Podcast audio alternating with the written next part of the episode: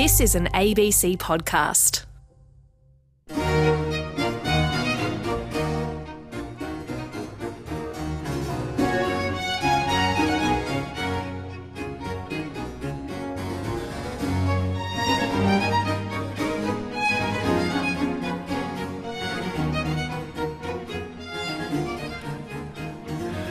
Now, beloved listeners, I'll be back next week. That's if I can get through security. And I'll be talking to an old friend who's lived a remarkable life, so remarkable that his autobiography required two volumes. So, in preparation for next week's interview, here is part one of the life of film producer Al Clark. Once upon a time, in the olden days, when I was a youngish film producer, I um, doubled as the chair of the Australian Film Commission, and in that capacity, used to lead the Australian delegation to the Cannes Film Festival. Now, forget the glamour. Cannes is a place for, well, carnivores. It's where the film industry is reveals its fangs and its uh, and its claws, where everyone is battling for a bit of attention and to cut a deal. I have many lurid memories of my duties there, including one sprawled on a double bed with uh, with uh, Harvey Weinstein, but uh, more of that later, perhaps.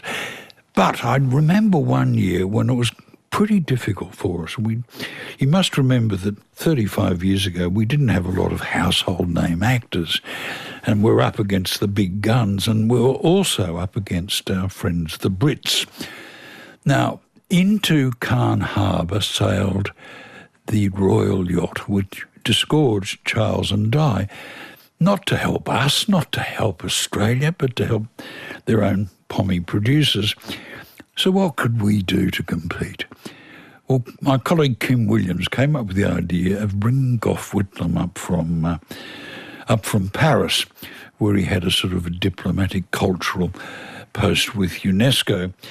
And when Gough arrived on on the Croisette, the uh, the paparazzi immediately surrounded him. Now, this was fascinating because no one had the foggiest idea who he was, but there was something about Gough Whitlam which made it quite clear that he was a star.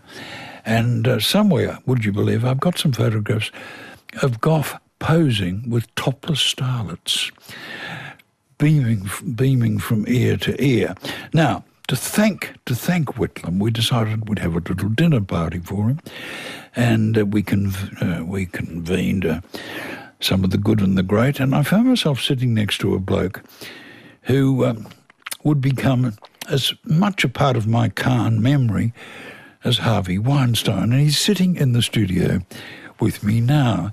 He was then, is now, a film producer, and I was captivated by his ability as a raconteur at that dinner. Later, an affair of the heart had Al uh, taking a punt on the Australian film industry, well, not long after, actually, about 35 years ago, and he came down under to, pursue his passion for filmmaking after what we will reveal as a successful, if somewhat turbulent career in the UK. Uh, he's probably best known here for Priscilla, that is, uh, Queen of the Desert. And he's had a remarkable life in the music and film industry across the globe and across genres.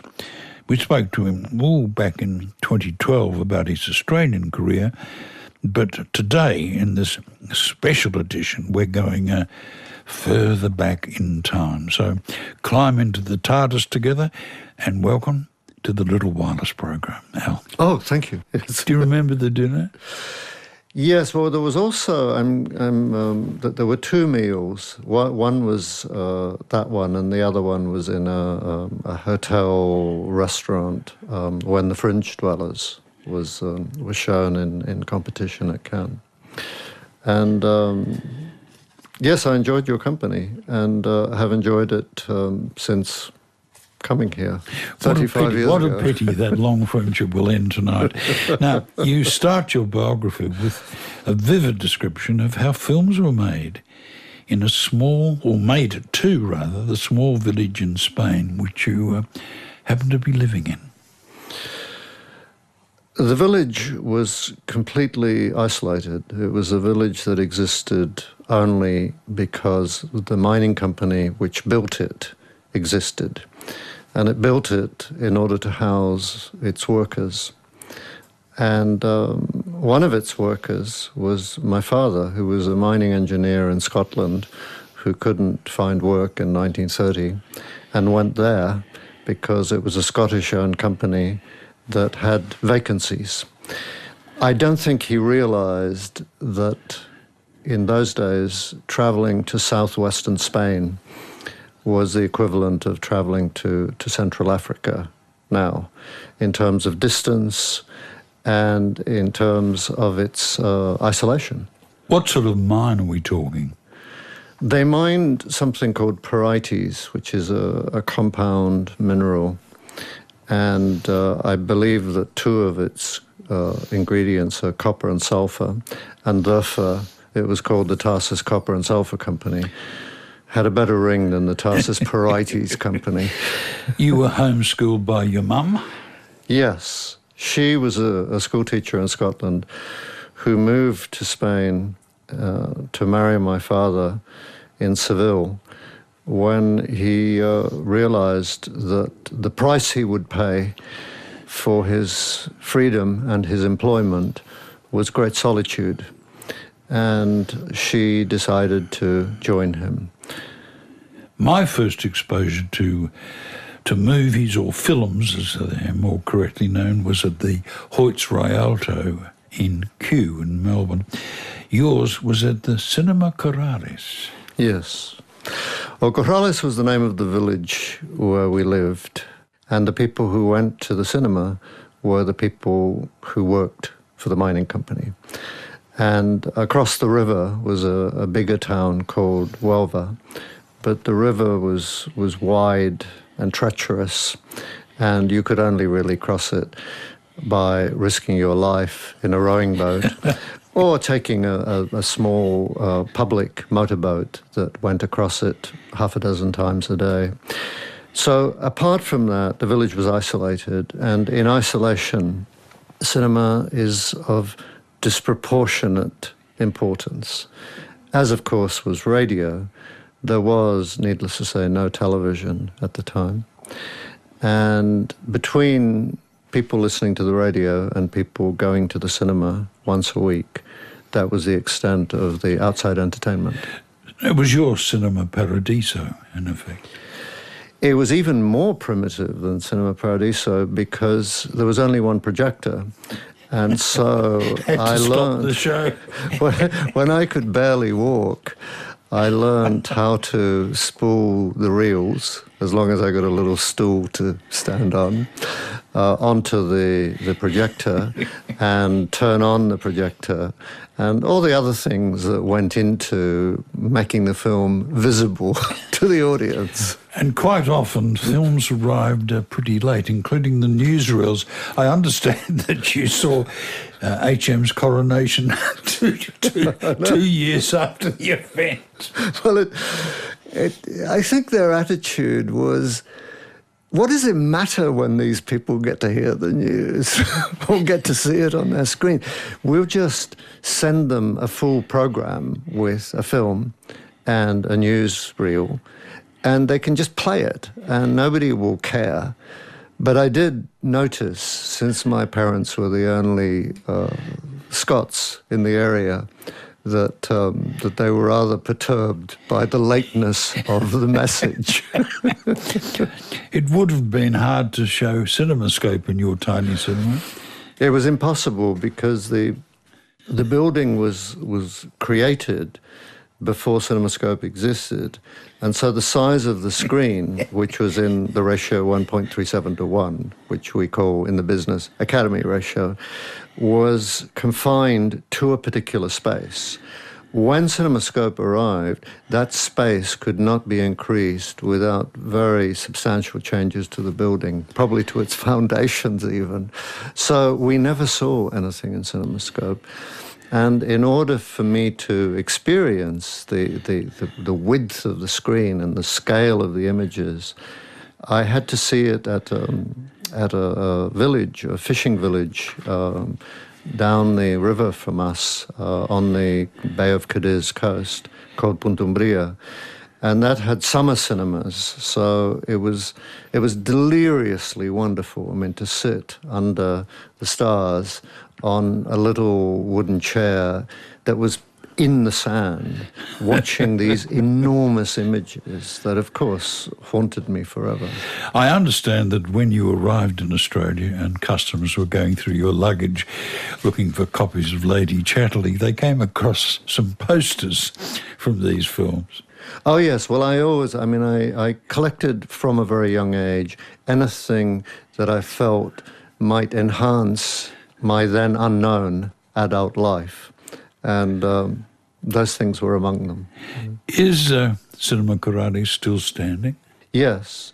It's now a kind of, well, it was pre-COVID. I mean, the village has, has kind of closed down in the in the past uh, 15 months or so and nobody goes anywhere. But it was then a kind of arts center. They had uh, performance and and uh, presentations and, and and so on, which of course was was unthinkable um, when I was growing up there, where uh, film really was the only kind of entertainment that the building seemed to be able to accommodate. It's a bit of a side story, but a fascinating one. Tell me about The Man Who Never Was, that movie and its significance. In the town of Punta Umbría, where I first saw CinemaScope films, one of the films I saw was The Man Who Never Was. And it was uh, an amazing confluence of subject and location because it was on that very beach, the one in Punta Umbría, that in World War II, the Allies um, planted uh, a decoy of uh, a drowned man, an actual drowned man, rather. And in the drowned man's pocket was um, uh, an indicator of an Allied invasion that would take place in the Mediterranean. False military information. And I understand that uh, when the movie was uh, was screened, there were extras who were involved in the original. Well, there was one who, in in in village life, um, the key figures are very very well known to everyone, and the key figure in this case was a, a boatman called Puritano who used to take us across the river, and Puritano was cast as the fisherman who finds the body and runs off to tell the authorities that he's found it. And so every time that the film was shown anywhere locally, it got a big cheer when he came up on screen. And he became the only celebrity that the village had known up till then. How much of an influence did this uh, early, lonely, and uh, unstructured uh, time have on you? Uh, it it practically uh, monopolized my life because it was really the only entertainment we had um, outside of you know household amusements. What a, can I mention another technology? Books. Books didn't really interest me very much then because I associated them purely with procedural learning. Um, I did read two Spanish classics before leaving Spain at the age of nine Don Quixote and, and Ibanez's uh, Blood and Sand. But um, before then, I would have a daily lesson on weekdays with my mother between about 9.30 and 12. And that was my schooling up to the age of nine. I never went to school until then. And so to me, books were part of, of that world, the world of, uh, of obligation rather than the world of pleasure. Of course, later on, you would grab the odd book and turn it into a movie. There was a minor novel of George Orwell, 1984, which, uh, which comes to mind. Thankfully, I'd learned to read by then, and, um, and I, I was dazzled by the book, as, as we all were at the time and um, and it it really had to become a film. It had already become one film in the mid 1950s, But now it needed to become another one, a more authentic. Was one. it not the uh, penultimate film of uh, of Richard Burton? It was the very ultimate one. Was not- it? Yes. Uh, he he died about three days after he finished post syncing his um, his dialogue. Do you bear any responsibility for that? Uh, no, he was he wasn't very well when he was making the film, and he remained not very well. Let's go back to the fact that your parents were fully integrated into Spanish life, learned the language, of course, embraced the culture, but they still held on to some Scottish traditions. Yes, they they were Scots. They'd been Scots into their adult life, and they couldn't accept uh, a total surrender to their new environment. So, the way I think we all do to differing degrees, they clung to a few things that would remind them of what they referred to as home. I never quite understood why home should be anywhere other than where you were, but to them, leaving Scotland was a significant move, and it was always called home. So from home, they imported once a year in a trunk some groceries of the period. You uh, went to the magic city of Seville, and something rather cinematic happened to you there as well. Well, the personal cinematic thing that happened to me was that it was a place of, of great beauty and also great sadness because it meant that I was being seen off on the train to go to boarding school. And so I would spend the hour or two before that walking around the park in tears, trying to conceal my tears from my parents. But I suspect the moment to which you're referring was that as a child, I had dinner with my parents in a restaurant, and the some of the cast and crew of Lawrence of Arabia, which was shooting in the town and around there at the time, came in. And I think I remarked that it was the first time I had ever seen a table full of men with in dinner jackets. Okay, you were sent to boarding school, Larchfield, outside Glasgow. Is, was it, is this a horror stretch? all boarding school is a is a horror stretch to anybody who feels they have no choice. It's um, it's like going to jail, in in the sense that, that you are a prisoner of circumstances over which you had no choice. So I went to jail, and uh, I caught the kinds of illnesses, uh, in, chiefly influenza and pneumonia and stuff like that, that that one gets in confined circumstances, where you spend all your time, half your time playing sports, and the rest of your time um, showering after you've done it. Off to Edinburgh for high school. Yes, that was a different coast. The the map of Scotland will reveal that um, the middle of Scotland is a very slender waste. So from Glasgow to Edinburgh is no time at all. But you can move from west coast to east coast in probably the least time it takes to cross any country. And there I went, and it was a similarly uh, you know, isolated, less so than, than Helensburgh because um, it was much closer to Edinburgh. Were, were you acclimatised? It was pretty cold there after after Spain.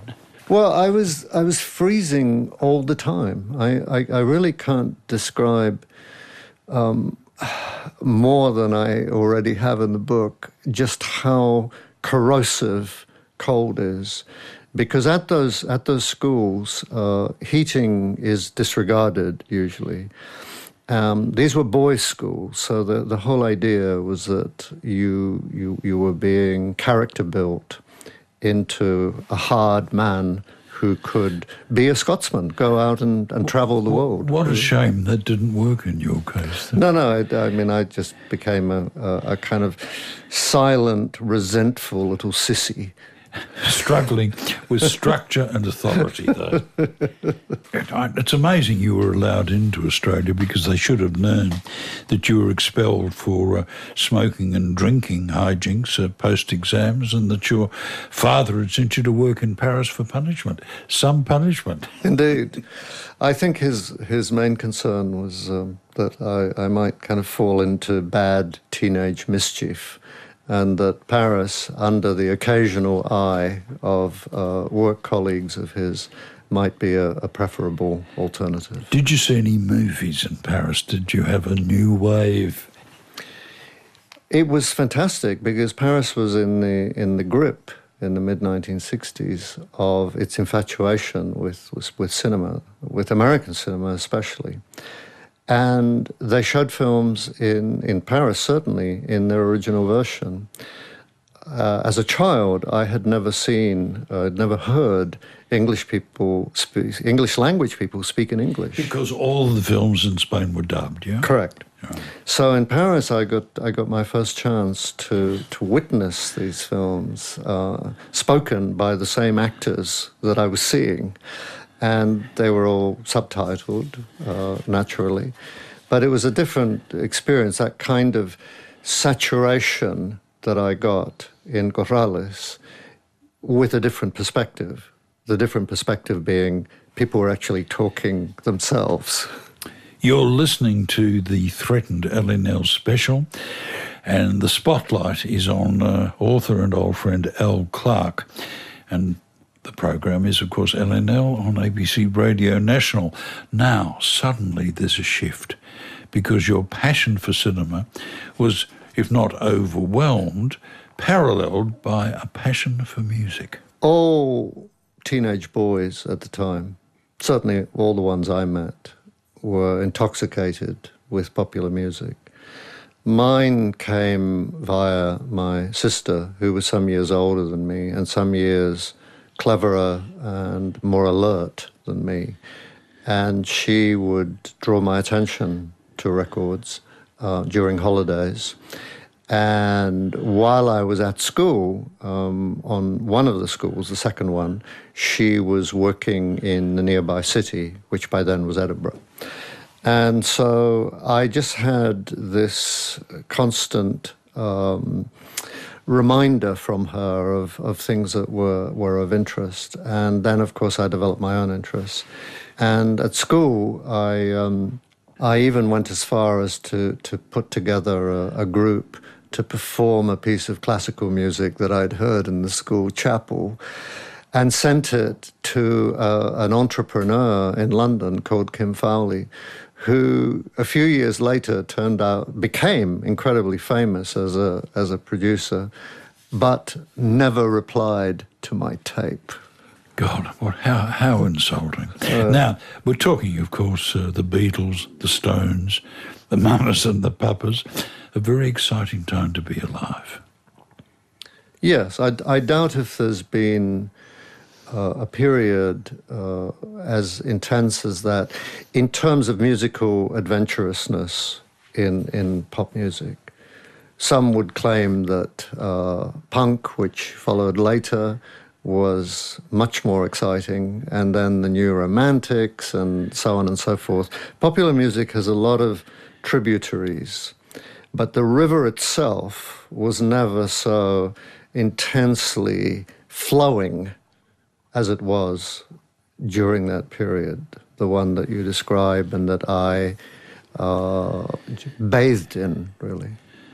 So you find yourself wanting to write about music and film and theatre, and uh, there's Time Out, that splendid magazine. It was just underway when I arrived in London.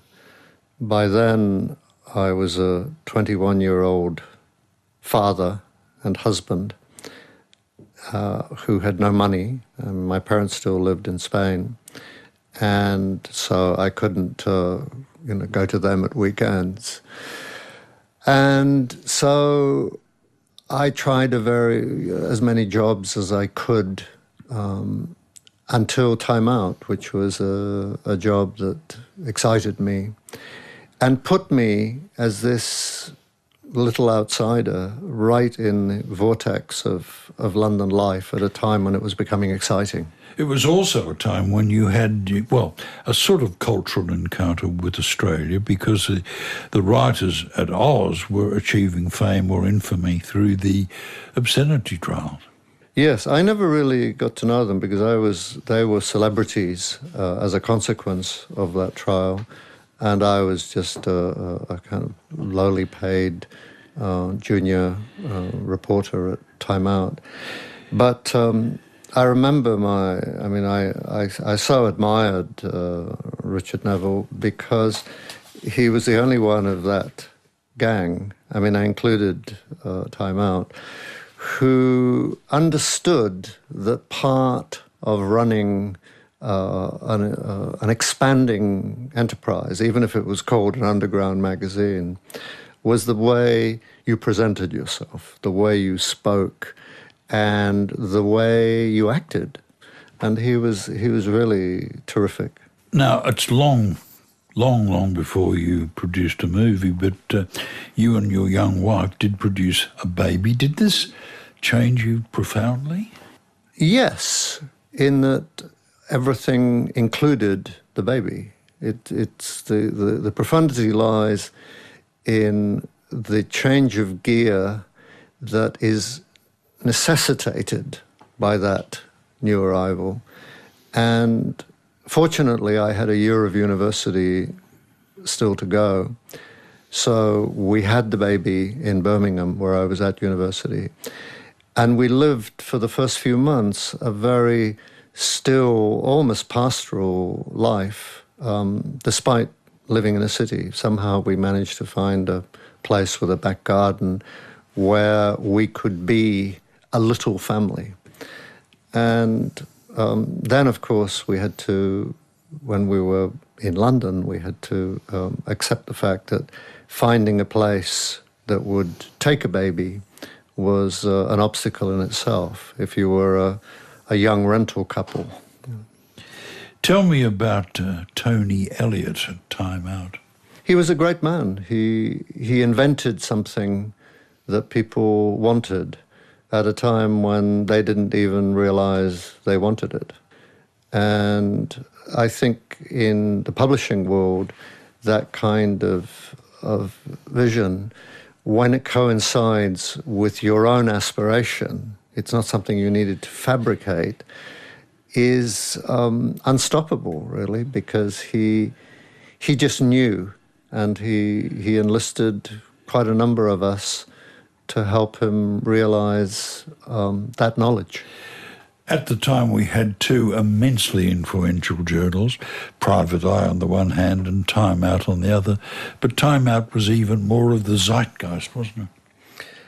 Time Out dealt with things that were going on, and Private Eye dealt primarily with things that were going on in the minds of its contributors. So I think Private Eye was very much a, um, an instrument of conception, and Time Out was a mirror. They were different in aspiration. Now the story takes a Cinderella turn with, of all people, Richard Branson as your fairy godmother. Yes, well, he was a bearded fairy godmother, so that immediately set him aside. he just he called up one day um, when I was already working for a, a record company, and uh, invited me over for a chat after work.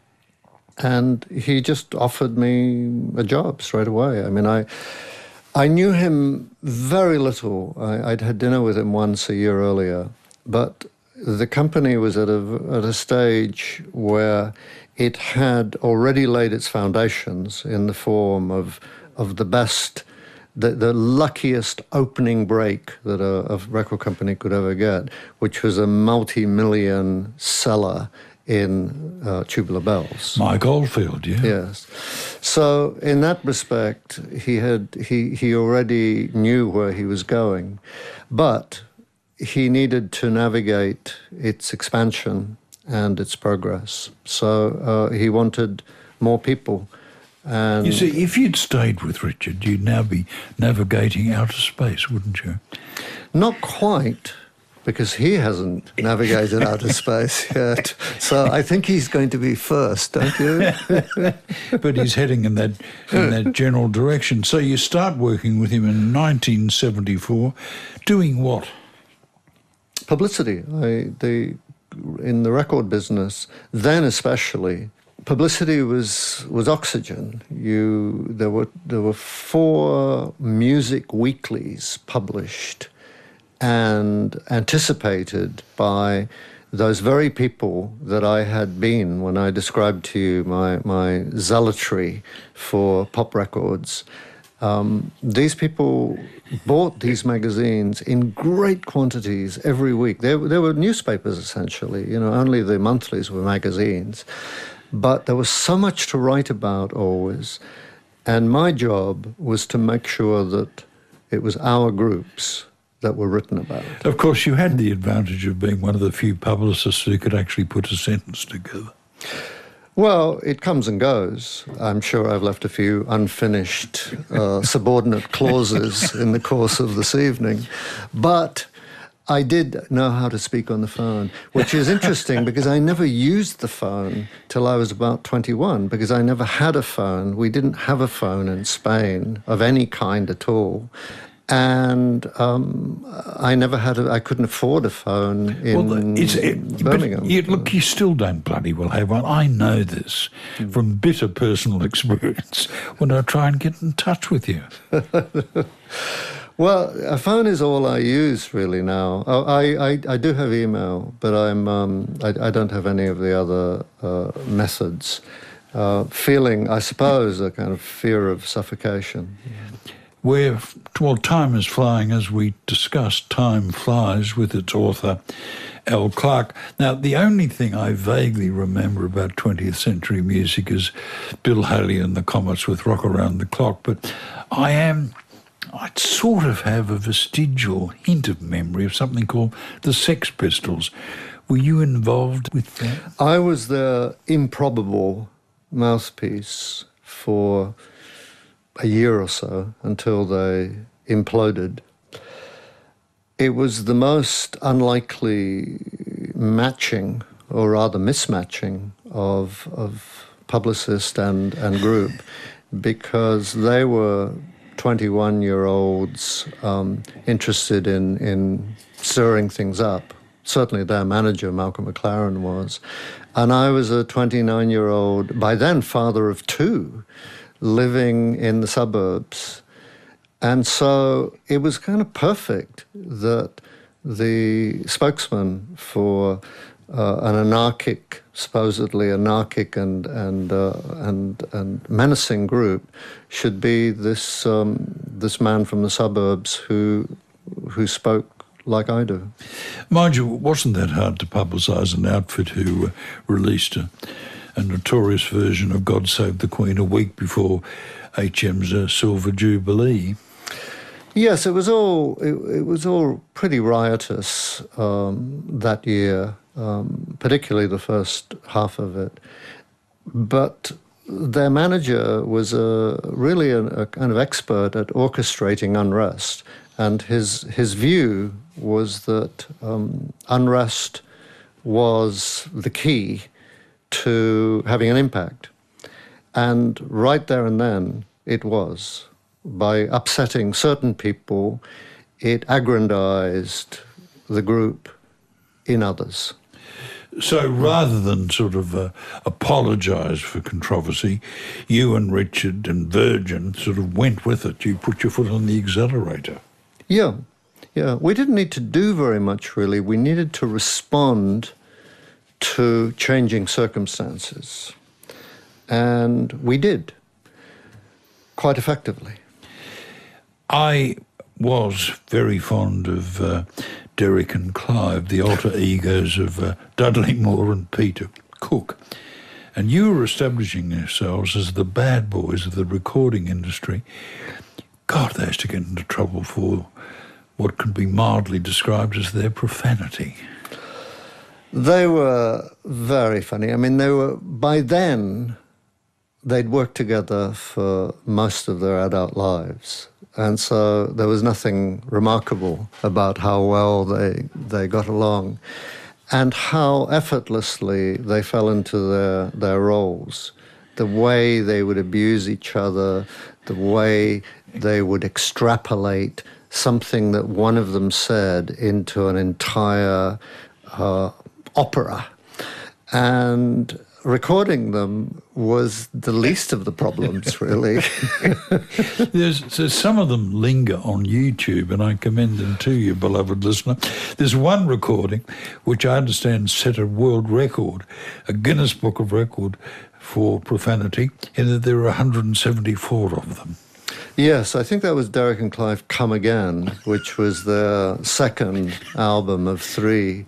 The third one was called Ad Nauseam, and the cover depicted uh, uh, it was a sick bag, and the the record was encased in a cover that resembled sick. So. I think after that we realized there was nowhere to go. One of the things uh, I remember or know well about you is your fascination with L.A. noir in general and with Raymond Chandler in particular. When I was traveling a lot, I worked out that if I became interested in a particular author, I could read two or three of their novels during the journey. So as long as I cut out food and viewing and sleep, then I could read these books and I would start. I started with uh, F. Scott Fitzgerald, uh, several of whose novels had already been made into films, and then um, Raymond Chandler. And Chandler intoxicated me, and it coincided with my first trips to Southern California and to Los Angeles in particular, which was the place that he chronicled more vividly than anyone else.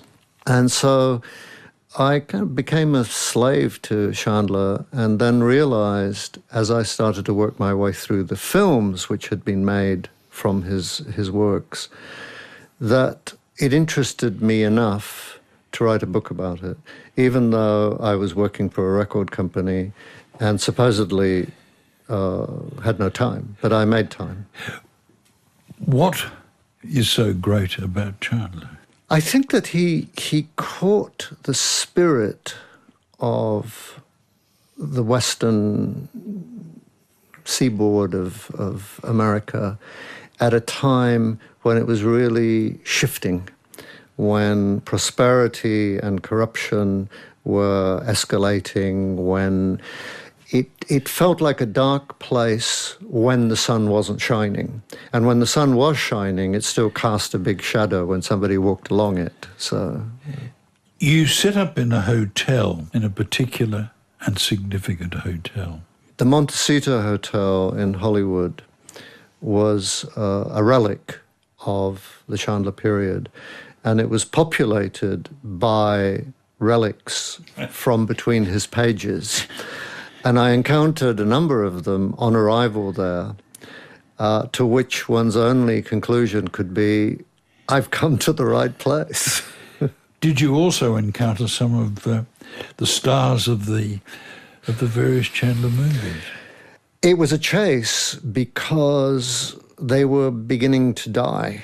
And, uh, you know, many of the films based on Chandler novels were, were made in the 1940s um, and the early 1950s. So I, I had to find them, many of them retired, and, um, and interview them, um, many of them uh, more forgetful than they had been. And and then chronicle it, uh, tie it all together in a in in, in some kind of of thesis. You, know. you you found Audrey Totter, who was the star of the Lady in the Lake, by then she was the wife of a dentist.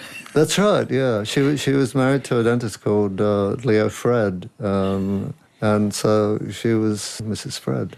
Tell me, tell me that you tracked down Robert Mitchum, one of my. No, I, I failed. I um, he was living in Santa Barbara at the time, which which wasn't that far away, and I wrote to him via his manager And I wrote him, I, I thought, quite a persuasive letter in a style that I thought he would enjoy.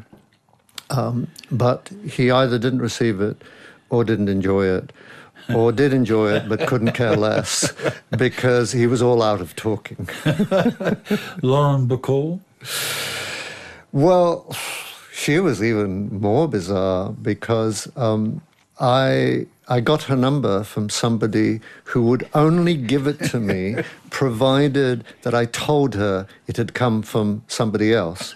The somebody else it had supposedly come from was Billy Wilder. But, but, Billy Wilder wouldn't talk to me about Double Indemnity, the film that he directed from Chandler and with whom he co wrote the screenplay. So I didn't really mind putting him in the, in the soup, as it were. in in this job over the last thirty odd years, I've become inured to the famous, but uh, I envy you speaking to Alfred Hitchcock. Well, it was actually I I thought afterwards to uh, about toying with the idea of being disappointed that I hadn't actually met him. But then I realized that the fact that he had called me and that he was unmistakably Alfred Hitchcock, there was no director in the world whose vocal style was more uh, compelling and idiosyncratic than Hitchcock. Did you bring in a, uh, a transcript of the of the conversation, or can you remember it? I can I can remember only that I was spellbound by his voice and perhaps because I was spellbound, I heard nothing from him that I didn't know already. I had hoped that when he eventually got in contact with me, and this took quite a while, I can assure you, that he would reveal something he was only revealing to me, and he didn't. Before we have a long goodbye to Chandler, you did uh, meet or interview Nina Van Pallandt, who was the star of The Long Goodbye. Yes, yeah. She was uh, a charming woman, um, a beautiful nature, and a great candor about how it went.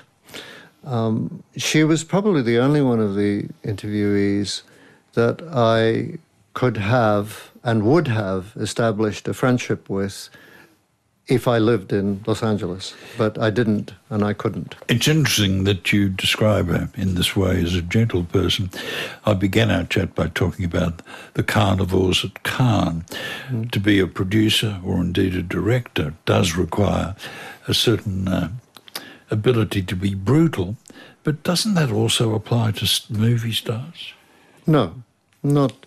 It depends on naturally their nature and also how secure they are. Um, I, I, think the driving force of most aggression is insecurity. And uh, film actors are noted for having it. okay. Tell me about uh, a short film called A Shocking Accident. This is a one of this is a, a brief time away from Virgin, but he asked you to come back, and you uh, drawn to this film hmm. with an Oscar on your first production. Yes, that was that was very bizarre and unexpected, um, but uh, it was great. We we put a very little money into the completion uh, of a film. I mean, we were in before it started, but we we were taking care of the final fifteen thousand pounds, I think it was, of the film's completion. And it was a short film based on a, a Graham Greene short story. And it ran for 25 minutes and it starred the then uh, golden young couple of British cinema, Rupert Everett and Jenny Seagrove. And it was, uh, it was perfect, really. It was a perfect miniature. And I wasn't surprised that it was, it was well received because it was so exact. I uh, I thrill at the name of Graham Greene because he was the author or the inspiration for my all-time favourite film in Third Man. Yes, well, he was also the source of uh, of other things, uh, notably The Heart of the Matter, which was uh, made twice in thirty years, I think. he was a very good source of, of material and worked with that same director, Carol Reed, um, uh, more than once. Yeah. 1984, I talked about it a little earlier, but uh, you've got to tell me how that film came to you. We had done a film with uh, the producer, uh, Simon Perry, and we were talking about something else. And he mentioned the something else as being something that he and the director Michael Radford, with whom he had worked before, um, had uh, encountered via an American uh, lawyer called Marvin Rosenblum. And Marvin Rosenblum had, had optioned the rights, and he was running out of time to shoot it in time for the film to come out in 1984 it was widely assumed because there had been an earlier version um, 30 years earlier. That, Who, who's, that was that Edmund O'Brien? Yes, Michael yeah. Redgrave and Edmund O'Brien. Right. And Jan Sterling. So that's that's two American actors and uh, and and Redgrave, and um, it was you know mid fifties, and the uh, objectives and the emphasis was different. Uh, the idea here was to make something that really reflected um, uh, Orwell's prose in a very vivid, uh, uncompromising kind of way. So they had very short time, and I think if if we hadn't stepped in, I doubt if the film would have been made because we were the kind of company that was able to decide things really quickly. That was Richard's great strength um, at this stage. Well, talking of Richards, now here we have. Uh, you talked before about the body of a homeless Welshman, hmm. the man who never was, on a beach in Spain. By now, Richard Burton was the man who hardly was because his career heights were way behind him. Yes, and he was he was very um, um, physically, you could feel the deterioration. I mean, he still had, of course, his fabulous voice, his laconic manner, and his um, his constant kind of optimism that he might be able to dominate a speech that ran for about four pages in the script.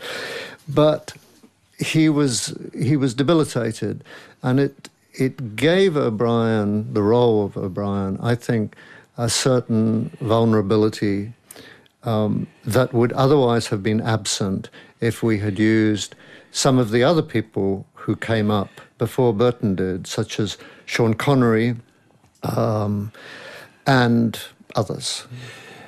Was the film a success? Yes, in the long run. It was a, it was a tightrope walk because. Well, it went over budget. It went it? over budget. And also because the film was so uncompromising, that is to say, unremittingly bleak. It was. And black and white, as I recall. No. Why no. was it colour? It, it, was desaturated colour. Okay. Yeah.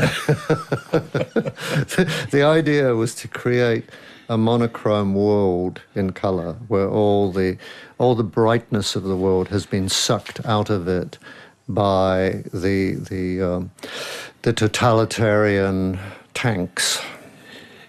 It it came back into vogue, of course, in the during the Trump presidency, didn't it? With so many people making 1984 and Orwellian references. It will never go away because it is the most telling um, indictment of of what happens to a world that is under totalitarian rule. Isn't it odd that uh, film titles outlive the year they postulate? 1984, still relevant. 2001, The Space Odyssey, still as magical as ever, despite its uh, prognostications being ludicrous. Quite so. Um, there are plenty of, of such films. I mean, Steven Spielberg made a riotous, for some of us, comedy in 1979 called 1941. Um, I didn't mind that. yeah. Quirky. I, I went beyond not minding it. I, I really enjoyed it. Yeah, but that's because you're incredibly eccentric. uh, okay. Your job at Virgin was Yeah. changing. They were no longer producing films after the public, or the company went public. End of the era for you. For me, yes, yeah. But it ends of eras sometimes come simultaneous with the beginning of another. In other words, it's the prospect of the beginning of the next one that accelerates the end of the previous one. You can linger over the end for longer if you don't have something else. And the something else in this case was someone else. And the someone else was a woman that I wanted to marry and lived here. the splendid Andrina. Now, did uh, your bearded fairy, fairy godmother wish the two of you well? He was he was fantastic. I mean, he you could almost mistake uh, my resignation for a cause for celebration. he gave me the most wonderful going away party. It's possible to have, you know, rooftop in London in autumn, unlimited gas, unlimited bar bill. It's you know you you can't be more cherished or unwanted than to have that. So it was it was a fantastic send off. In parenthesis, I learnt uh, from Sue Milliken, great Australian producer, that she and Andrina, your missus, have written a book on film production.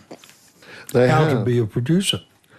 Well, they, they wrote it and published it about a year ago, and to their astonishment, only one line, I think, in the whole book has been superseded by time. So if But they have they have they no sense of responsibility? Fancy trying to lure people into being film producers at a time when the industry is uh, well imploding. I don't think they were trying to lure anybody. I think they were trying to warn people who were going into it what they might expect. Now, I understand that Time Flies is really just volume one, a bit like the Old Testament, and there's a New Testament in the wings. Yes, I'm about five chapters into the New Testament, and um, uh, naturally, the Old Testament is interfering with it a bit because it exists, whereas the New Testament is still in my head. So we can't sit around here and wait for a couple of weeks and then resume our conversation. You need some- Next next year, perhaps, if um, you know, if you if you still feel like continuing the conversation, we can have it then. Well, we do tend to come together again from time to time. The voice of Al Clark, that's not me, that's him, uh, filmmaker, author, and so much more. And his autobiography, Volume 1, The New Testament, Time Flies. And it's uh, published by a wonderful publisher, Brandl and Schlesinger. That's your lot for the week. Tune in next week to hear the promised part two of the life of Al. And thanks to the team, EP Anna Whitfield, Anne Arnold, Taryn Priadko, Catherine Zengra, Jackie Dent, and Sasha Fegan. And thanks to Kylie Morris for filling in earlier in the week.